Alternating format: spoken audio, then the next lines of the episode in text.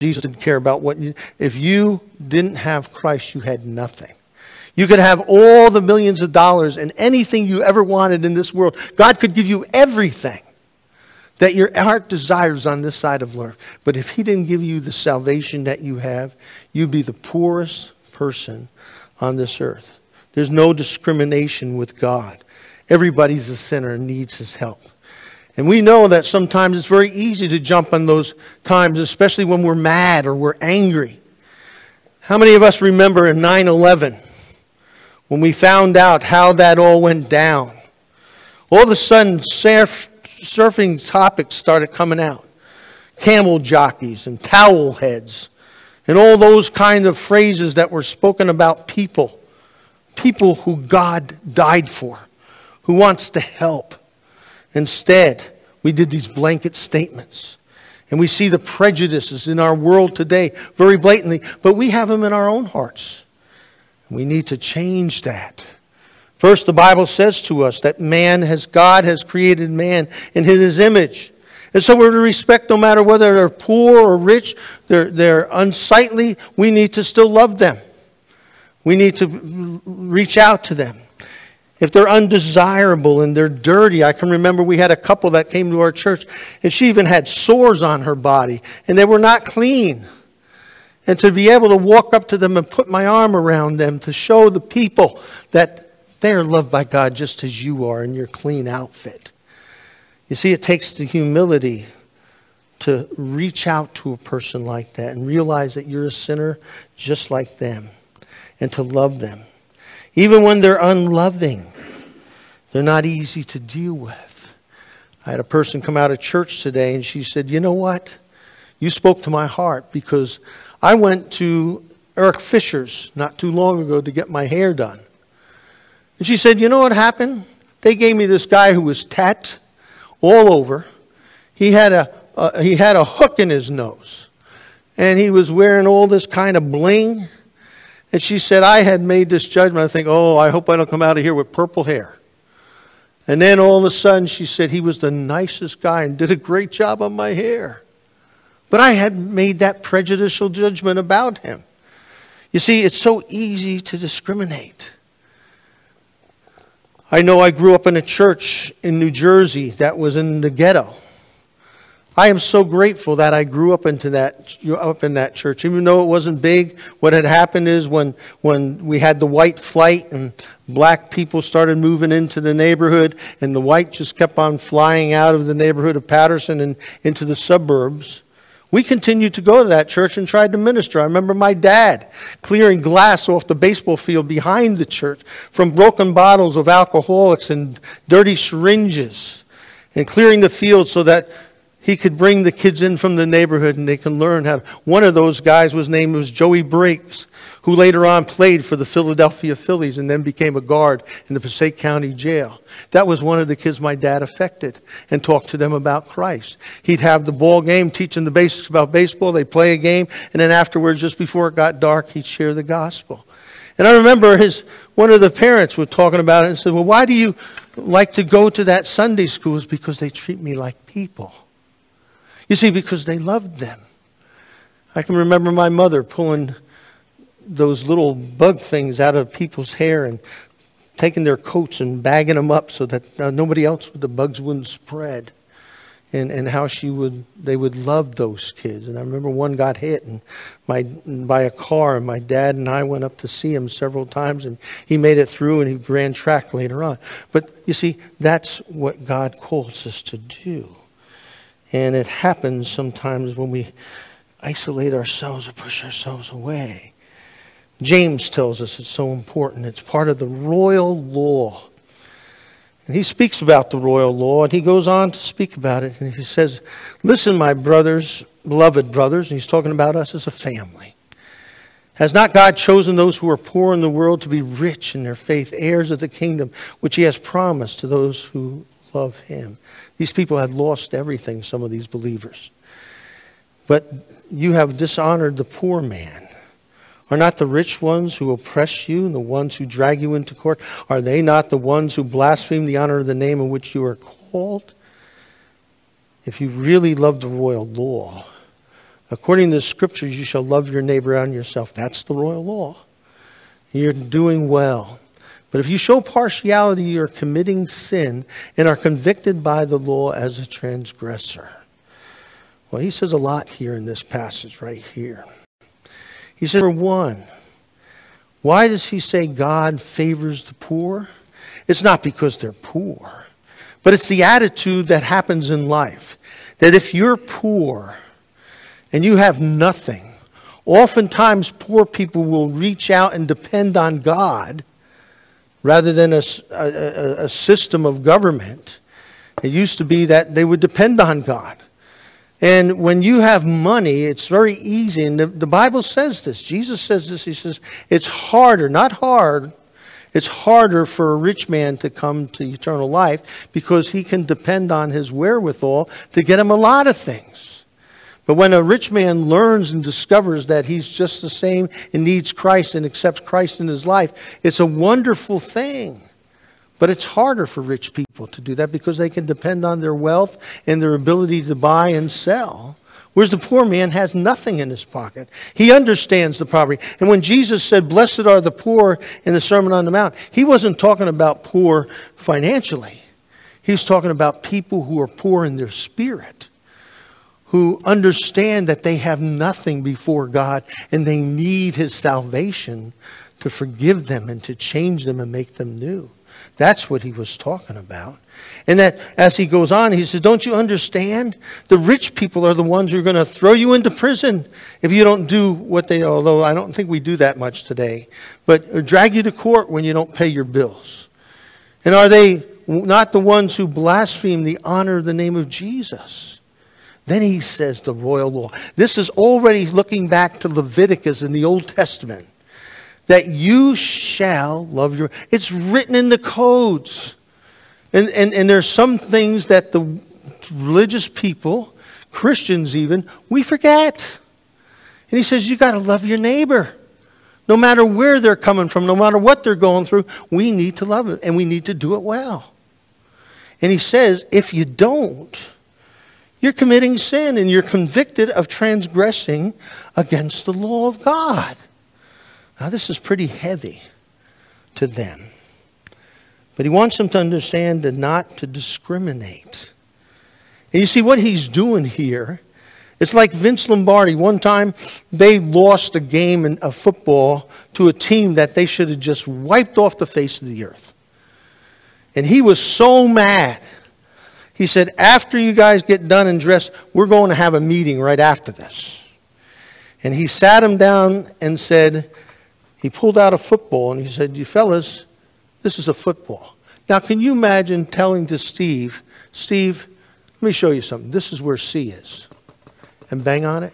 These guys have been playing football for almost 20 years. And he says, this is a football. Because they had forgotten the basics, which is blocking, tackling, throwing, and catching. And instead, they didn't do it during the game. And he felt that they needed to be remembered. Well, this is James saying to us, hey guys, we need to remember the royal law. This is the law that all great societies subscribe to and kings subscribe to, which is to love your neighbor as yourself. And if we lose that, and that's what we're losing in our society today, the crumbling down of the supports of society will crumble. Khrushchev said it. He said, we're not going to beat America through military aid. He says, they're going to implode upon themselves as they lose the value systems that they have today. And that's what we're seeing before us. And here, James is saying, this is your football. You love your neighbor as yourself. And truly obey that. And when you do that, this is what happens. That we begin to build a healthy, not a dysfunctional church. And that we walk in. You know, it's interesting how prejudice and our sinful nature can be prejudice. There was a company that decided they were going to make coats, rain jackets. And they hired a couple actors to work in the subways of New York City. And they had these guys in beautiful London fog trench coats.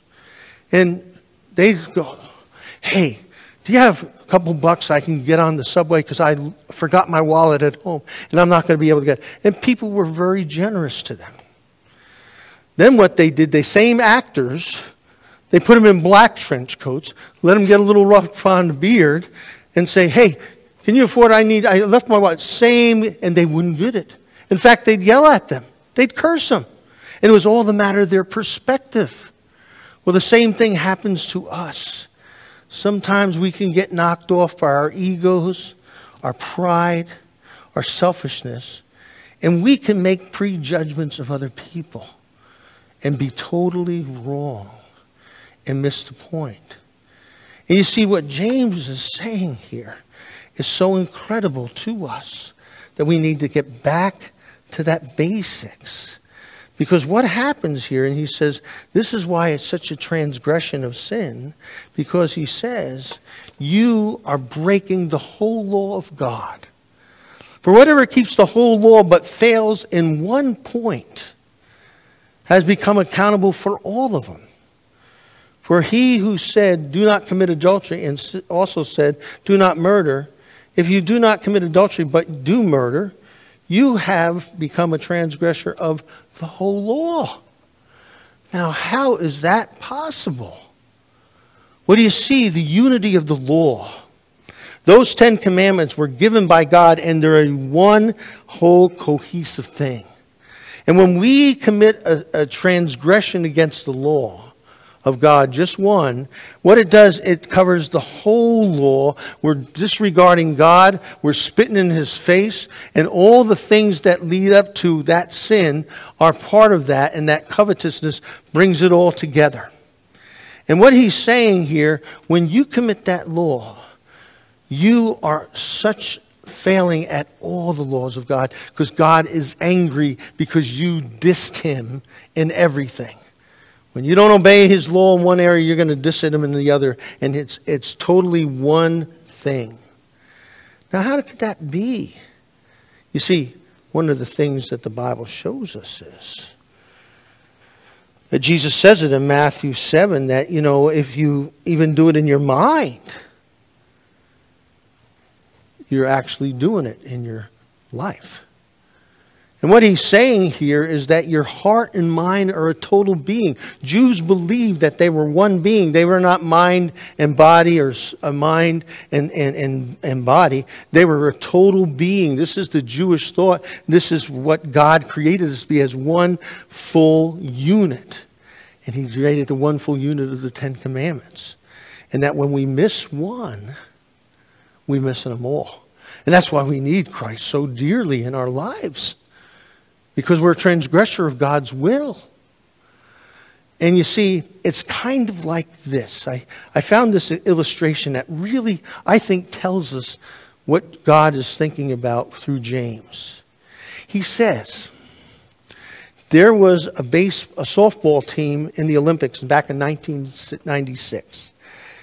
The Summer Olympics, and it was a girls' softball team was playing. It was the fifth inning. Tied 0-0. And little Danny Taylor gets up and unloads a bomb and hits a home run. And they are so excited. And she's running around the bases first, and then hits second and third. And when she comes in, they're so excited and so mobbing. And then she goes in, and she missed the base. She didn't hold home right. And the catcher from Australia and the coach were watching, and they said, and the ump gave them a new ball, and the catcher ran into the dugout and tagged out Danny, and the umpires called her out. And the home run didn't count.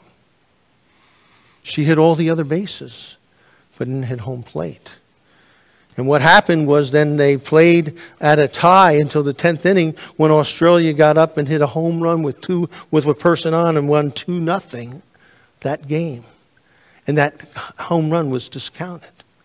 Well, the same thing, you can hit all the other bases, but if you don't hit home plate with God, we're transgressing all the sins. And that we're guilty of all the sins that are in the Ten Commandments. And that's why we need Christ, of course. But also, James is trying to get them to understand how serious a problem this is. And so what we need to do then is, the prescription is, to make sure we hit all the bases and that we aren't prejudiced. That we, number one, the Bible says here, accept each other and Christ accepted you. Number one, that we accept people for who they are. Now, acceptance doesn't mean that I agree with them, that I affirm the way they're living their lives. No, I don't.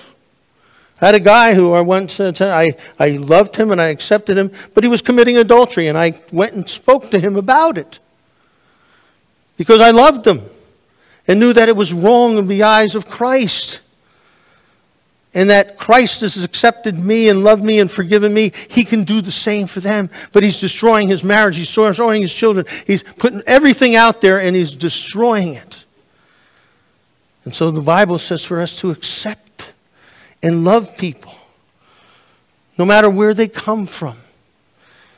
I mean, we've had people in my sister's house and friends that are gay, and we love them. We accept them because we care about them. We care about their souls. And so we accept them, but we don't agree with what they buy into. We don't approve of that. And they know it.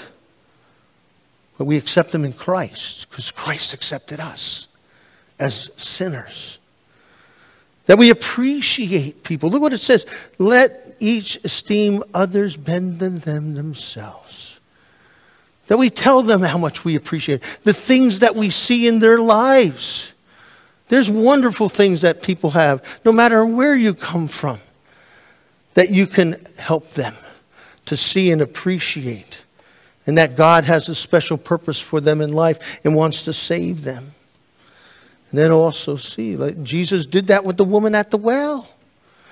Jesus had nothing in common with her. She was basically a Samaritan who hated the Jews, and the Jews hated the Samaritans. She was a woman. No man should ever talk to a woman at a well like that, and being a dirty Samaritan. And yet Jesus did, because he showed her, he accepted her, and basically led her to the truth. And we need to accept and appreciate those people. So let them know it. And then affirm them.